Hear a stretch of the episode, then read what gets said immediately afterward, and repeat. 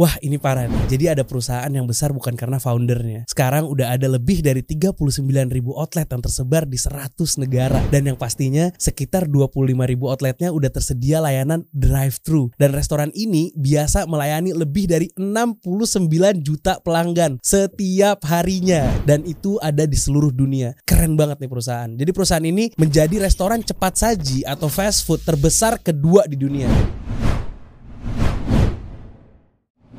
Bismillah, Assalamualaikum warahmatullahi wabarakatuh. Perusahaan yang gue maksud adalah McDonald's. Siapa sih yang belum pernah nyobain makanan di McDonald's Atau nyobain layanan drive-thru-nya? Kalau udah kayak gini gue langsung kebayang nih. Gue kebayang cheeseburgernya, french fries-nya, apple pie-nya Dan yang paling gak boleh ketinggalan Ice cream McFlurry-nya itu enak banget. Gue sendiri baru beli kemarin yang pakai Oreo tuh enak banget luar biasa. Dan walaupun McDonald's terkenal dari negeri paman Sam alias Amerika Serikat Tapi fun fact-nya McDonald's bukan buatan orang Amerika Melainkan buatan dua orang bersaudara yang lahir dari pasangan imigran gelap di Irlandia yaitu Patrick dan Margaret McDonald's yang sangat miskin. Mereka tinggal di pedesaan Hampshire, negara bagian yang terletak di Inggris. Siapa sih dua orang bersaudara yang sukses membuat resep cheeseburger McDonald's yang sampai sekarang masih bisa kita nikmati? Jadi dua bersaudara itu namanya Maurice McDonald's atau yang biasa dipanggil dengan Mac dan adiknya bernama Richard McDonald's atau yang biasa dipanggil dengan Dick. Kisah ini dimulai di tahun 1900-an ketika McDonald's family tertimpa musibah. Jadi ayahnya yang udah bekerja selama 42 tahun di sebuah pabrik sepatu tiba-tiba di PHK tanpa pesangon. Sehingga Patrick tidak memiliki penghasilan untuk biayai anak-anaknya dan Patrick pun bengong-bengong nih duduk di depan pintu. Lalu saat itu Dick McDonald's anaknya sendiri ngeliat bapak yang lagi bengong-bengong, mungkin lagi mikirin gimana ke depannya, biayain anaknya dan lain-lain. Dia menghampiri ayahnya dan dia berkata, "Ayah, pasti aku akan menjadi milioner suatu saat nanti." Anak umur 8 tahun bisa ngomong kayak gitu. Impian yang sangat besar yang keluar dari mulut seorang anak yang berusia 8 tahun tadi. Dan semakin McDonald's Brother besar, mereka menyadari bahwa daerah tempat tinggalnya di New Hampshire tidak memiliki banyak hal untuk mereka eksplor. Sehingga mereka tidak memiliki kehidupan yang layak. Setelah Mac and Dick McDonald's lulus SMA, mereka pindah ke Hollywood untuk mengejar impiannya menjadi milioner tadi. Ini bisa jadi insight banget buat kita. Jadi seorang milioner itu nggak terlahir dari mental yang miskin. Kalau kalian mau jadi milioner, kalian harus punya mental yang kaya. Kaya yang gue maksud di sini bukan kaya materi karena McDonald's Brothers tadi bukan datang dari orang yang kaya secara materi, tapi optimisme dan mental baja dalam mencapai sebuah tujuan mereka yang baik juga kaya dalam arti kaya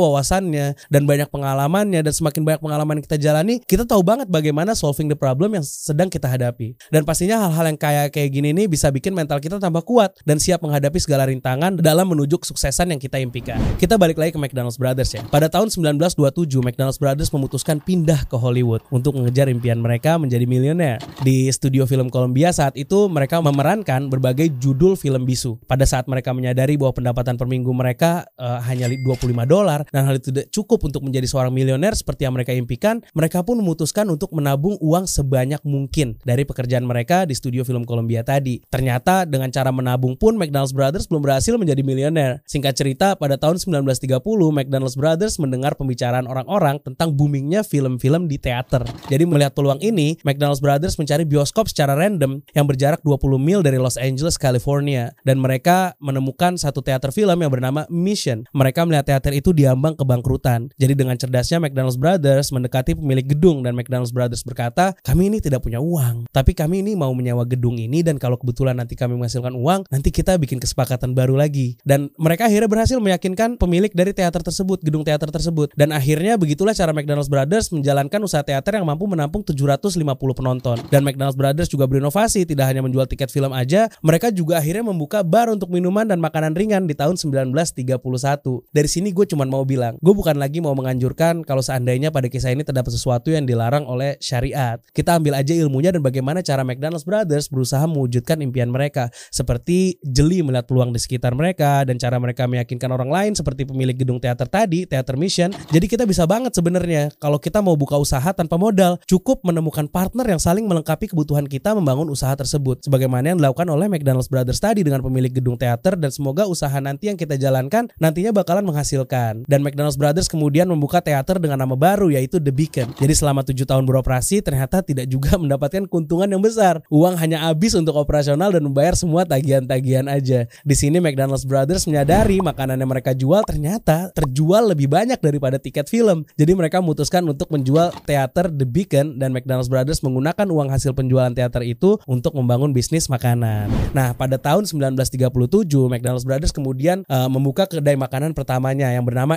home. Waktu itu usaha yang mereka bangun masih dalam bentuk kios makanan berbentuk segi delapan dekat bandara Monrovia di sepanjang Route 66 California. Hotdog dan hamburger adalah makanan pertama yang dijual dengan harga masing-masing cuma 10 sen, minuman orange juice-nya cuma 5 sen. Usaha ini pun berjalan lambat. Lagi dan lagi McDonald's Brothers kekurangan uang untuk mengembangkan usaha mereka dan pada tahun 1940 McDonald's Brothers sudah mencoba meminjam ke sana kemari untuk menyupport usahanya dan hampir setiap bank menolak mereka kecuali Bank Amerika yang meminjamkan kepada McDonald's Brothers ini 5000 dolar. Nah, ini relate banget sama kita-kita para pengusaha yang lagi dalam fase ini. Semoga bisa sukses ke depannya ya, daripada McDonald's. Let's don't ever give up. Nah, kalian yang sekarang lagi usaha dan butuh suntikan dana, jangan coba-coba financing dulu kalau gue saranin. Apalagi ke bank. Kalau bisa kita harus mengurangi resiko hutang dengan bunga yang besar. Selain tidak sesuai dengan syariat, bakalan pusing juga kita nanti bagaimana kalau pemasukan masih kecil tapi harus bayar cicilan plus bunganya. Jadi jangan pernah coba-coba financing kalau modal usaha kita belum proven. Kita lanjut lagi ke Mac and Dick McDonald's Brothers. Dengan pinjaman itu, McDonald's Brothers memindahkan semua kios makanannya ke San Bernardino di California, yang mayoritas penduduknya rata-rata pekerja dengan populasi 100 ribu jiwa. Dan McDonald's Brothers pun memulai memperbaharui menu dengan total 25 item menu, yang sebagian besar terbuat dari barbecue dan juga tentunya merubah nama Air Dome menjadi McDonald's Barbecue. Jadi sejak didirikannya layanan Car Hop Drive-In dan untuk yang belum tahu Car Hop Drive-In itu apa, gue jelasin. Car Hop Drive-In itu sistemnya semua pelanggan itu memesan dari mobil di tempat parkiran dan dilayani dengan pelayan. Hal ini menjadi booming dan setelah McDonald's Brothers mengamati usia pelanggannya rata-rata itu remaja dan pria di atas 20 tahun,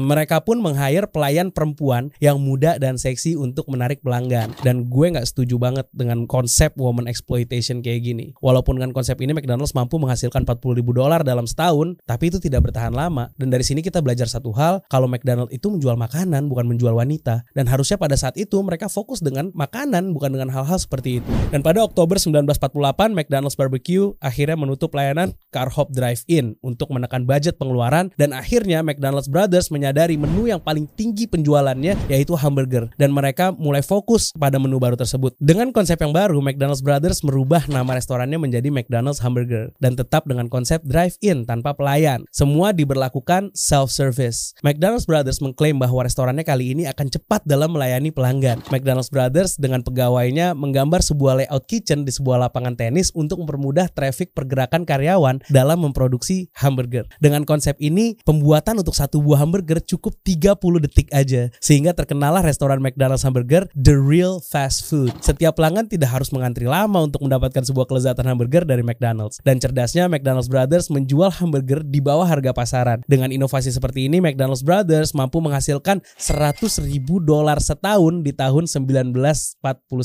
Kalau dikonversikan di tahun ini sekitar 1 juta 80 ribu 805 dolar. Fokus dengan hanya menjual hamburger, cheeseburger, orange juice, root beer, Coca-Cola, coffee, apple pie, dan potato chips. Dan di tahun 1952, McDonald's tampil di majalah restoran Amerika dengan judul Restoran yang Revolusioner di 50 tahun terakhir. Dan artikel itu membuat seluruh orang di Amerika datang untuk mencoba McDonald's hamburgers. Keren banget kan? The power of media can scale up your business. Satu poin lagi yang kita bisa pelajari dari McDonald's Brothers, jangan lelah untuk mencoba satu hal yang baru sampai impian kita terwujud, tapi tetap sesuai dengan syariat ya ingat. Di waktu itu McDonald's sudah membuka beberapa cabang di kota-kota kecil yang mereka kelola sendiri. Dan di sinilah awal pertemuan Ray Kroc dengan Mac and Dick McDonald's. Ray Kroc seorang sales milkshake multi-mixer machine datang ke restoran McDonald's Brothers di daerah San Bernardino, California. Di Amerika, saat itu McDonald's Brothers memesan 8 milkshake multi-mixer machine dari perusahaan tempat Ray Kroc bekerja. Ketika Ray melihat pelanggannya McDonald's hamburger sangat ramai dan semua orang sangat bahagia saat melahap sebuah hamburger, dari sana dia mulai berpikir sebuah peluang bisnis yang sangat menjanjikan. Berkali-kali Ray Kroc membujuk McDonald's Brothers untuk mengembangkan restorannya. Namun mereka tidak mau karena tidak punya quality control. Jadi mereka tidak punya quality control yang baik dan bagaimana cara mereka menjaga standar rasa di setiap outletnya supaya nggak berubah. Poin berikutnya yang harus kita garis bawahi di sini, mereka sangat concern terhadap quality control dan standar rasa setiap hamburgernya. Ini yang harus kita pelajari dari McDonald's Brothers. Mereka mencoba segala hal dari menjual 25 menu makanan sampai mereka sekarang hanya berfokus kepada dua menu saja yaitu hamburger dan cheeseburger. Simply by process itu rumusnya. Sesimpel itu dan jangan terlalu banyak memikirkan varian. Fokus dulu sama satu produk yang kita anggap akan berhasil. Ini namanya product market fit. Ketika lo udah mampu memenuhi dan memuaskan kebutuhan pasar, dengan otomatis produk yang lo punya akan disebarkan mouth to mouth. Cerdas kan lo nggak perlu bayar banyak untuk promosi. Promosi itu datang secara gratis dari pelanggan lo yang puas. Kita balik lagi ke McDonald's. Day by day, Ray Kroc membujuk McDonald's Brothers untuk mengembangkan usahanya dengan cara franchise. Dan Ray Kroc juga sudah menemukan sebuah value system dari McDonald's akan akan menjadi restoran besar yang luar biasa. Semua orang yang datang akan membagikan pengalaman mereka. Bagaimana indahnya makan di bawah Golden Arches, tidak hanya hamburger yang enak dan yang datang ke sini tidak hanya keluarga atau komunitas-komunitas tempat ini akan menjadi berkumpulnya orang-orang Amerika untuk menyantap sebuah roti dan McDonald's bisa menjadi sebuah gereja baru di Amerika di mana setiap orang akan memberikan makanan pada dirinya dan jiwanya bukan hanya pada hari Minggu saja tapi setiap hari. Begitulah cara Ray Kroc meyakinkan McDonald's Brothers dan akhirnya mereka membuat kesepakatan. Dan dari situ Ray Kroc mendapatkan tiga relasi yang mau kerjasama dengan franchise-nya dan franchise ini bernama McDonald's. Perjuangan Ray dimulai dari mencari orang yang mau mengambil franchise-nya dan tiga orang pertama yang tertarik adalah teman dekatnya. Namun semua itu tidak berjalan dengan mulus karena tiga outlet itu tidak memenuhi standar yang dibuat oleh McDonald's. Dan dari sini dia berpikir setiap cabang harus memiliki manajer restoran untuk mengawasi quality control. Dan Ray bertemu dengan seorang yang berjualan Bible. Tanpa ragu dia meng-hire Leonard Rosenblatt menjadi kepala cabang pertamanya. Dan dari sinilah Ray mencari calon-calon manajer untuk membantu di cabang-cabang yang baru. Ray pun mulai uh, menerapkan core value McDonald's adalah sebuah keluarga dan kita akan besar bersama untuk meyakinkan setiap calon-calon manajer dan makin lama McDonald's pun semakin berkembang. Dan core value McDonald's pun terbentuk. McDonald's adalah makanan untuk keluarga, tidak hanya untuk pelanggan, namun juga McDonald's juga menerapkan hal yang sama kepada karyawannya. Bagi McDonald's, karyawan merupakan aset terpenting sehingga diperhatikan terkait aturan upah minimum, keuntungan lain yang didapatkan oleh karyawan ialah pelatihan pendukung dengan sistem komprehensif supaya tidak terjadi kesalahan dalam bekerja. Ray pun memikirkan untuk ekspansi supaya McDonald's tidak hanya berkembang di dalam negeri aja, tapi juga bisa berkembang di luar negeri. Sebagaimana Ray Kroc yang ingin mengembangkan franchise-nya dan McDonald's Brothers menentang karena memikirkan siapa nanti akan mengambil ahli dalam quality controlnya dan bagaimana mengintegrasikan sistem dari satu cabang ke cabang yang lain. McDonald's Brothers sangat berhati-hati dalam taking risk sedangkan Ray Kroc melihatnya berbeda. Sebenarnya masalah yang dilihat McDonald's Brothers bukan masalah yang tanpa solusi. Solusinya adalah dengan membangun sistem yang terintegrasi kayak di Zahir ERP. Zahir ERP mampu memberikan solusi yang terintegrasi untuk seluruh lini bisnis dan departemen di perusahaan kalian. Kalian pasti butuh banget software kayak gini, implementasinya cepat dan after service-nya jangan diragukan lagi. Sudah pasti di-maintain dengan baik. Dan yang terpenting flexibility customization-nya bisa disesuaikan dengan kebutuhan bisnis kalian. Zahir ERP punya banyak fitur unggulan mulai dari analytic business intelligence, digital approval, application programming interface, semua itu terintegrasi dan dapat disajikan reportnya secara real time. Nah, tunggu apa lagi? Buruan scan QR di bawah ini atau link di description. Yang scan sekarang free konsultasi tentang permasalahan perusahaan kalian dengan CEO Zahir langsung dan juga mentor saya Dr. Muhammad Ismail dan timnya. Sudah lebih dari 100 ribu bisnis yang mengembangkan perusahaannya bersama Zahir. Zahir ERP taking you to the next level. Kita balik lagi ke McDonald's dan Ray Kroc. Pada tahun 1956, Ray Kroc bertemu dengan Harry J. Sunburn. Dia adalah VP Finance Tasty Freeze. Tasty Freeze ini adalah restoran cepat saji di Amerika yang khusus menjual es krim.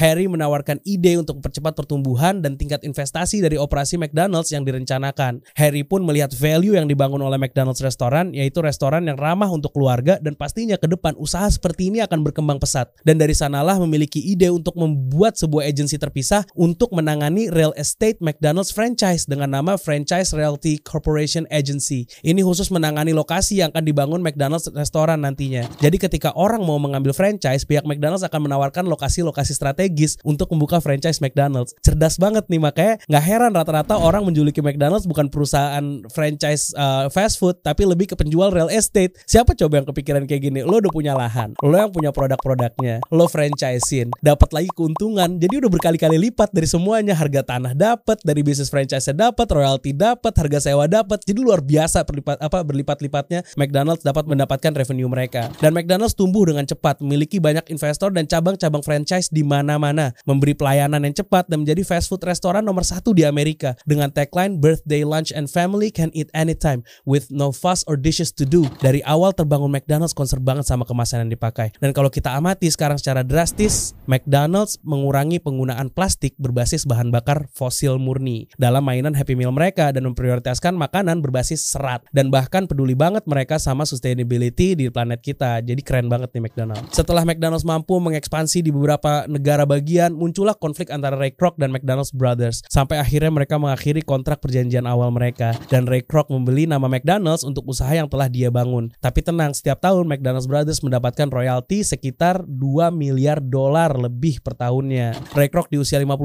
tahun dari seorang sales milkshake multimixer machine mampu membangun salah satu restoran terbesar di dunia yaitu dengan kegigihannya mencari orang-orang yang percaya suatu hari nanti McDonald's akan menjadi perusahaan yang besar. Dan di sini kita bisa belajar bahwa setiap perusahaan harus memiliki mission statement agar perusahaan itu bisa sustain. Sebenarnya kalau kalian udah pada nonton The Founders, kisah pendiri McDonald's, ada part ketika Ray melihat sebuah value yang menarik yang dia ingin menjadikan McDonald's sebagai identitas Amerika. And he did it. Gue masih inget banget kata-kata dari Ray.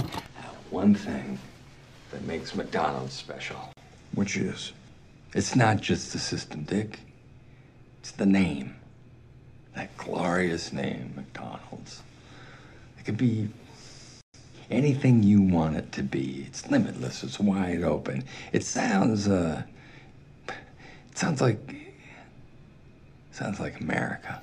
Dan dari sini kita bisa ambil banyak banget insight. McDonald's Brothers, orang-orang yang berbakat, mereka menemukan hamburger yang berkualitas dengan berkali-kali percobaan. Sedangkan si Ray Kroc, seorang yang mampu melihat peluang untuk berkembang dan berkali-kali pula meyakinkan banyak orang bahwa franchise yang dia punya ini akan besar. Dan dari sini kita belajar, tidak selamanya founders mampu mengembangkan usaha sebesar itu. Mungkin dengan adanya orang baru yang capable, yang mampu mengembangkan perusahaan, kita menjadi perusahaan multinasional sebesar McDonald's. Sebenarnya sih sedih juga. Jadi hmm, McDonald's Brothers ini uh, sayangnya mereka nggak mau ngambil resiko ketika usaha mulai berkembang. Kegambar dong ya dari sini, pengusaha harus bermental baja supaya kita nggak mudah menyerah dan tidak puas dengan pencapaian yang sudah dicapai, serta harus selalu jeli dalam melihat peluang. Kira-kira ada nggak ya brand di lokal di Indonesia yang mungkin nanti bisa menjadi wajahnya Indonesia sebagaimana McDonald's menjadi wajahnya Amerika dan bisa ekspansi ke seluruh dunia? Kalau ada, jangan lupa komen di bawah. Siapa tahu gue bisa bedah untuk kasih monolog berikutnya. Bedah apa lagi nih kita untuk next week tulis di kolom komen ya.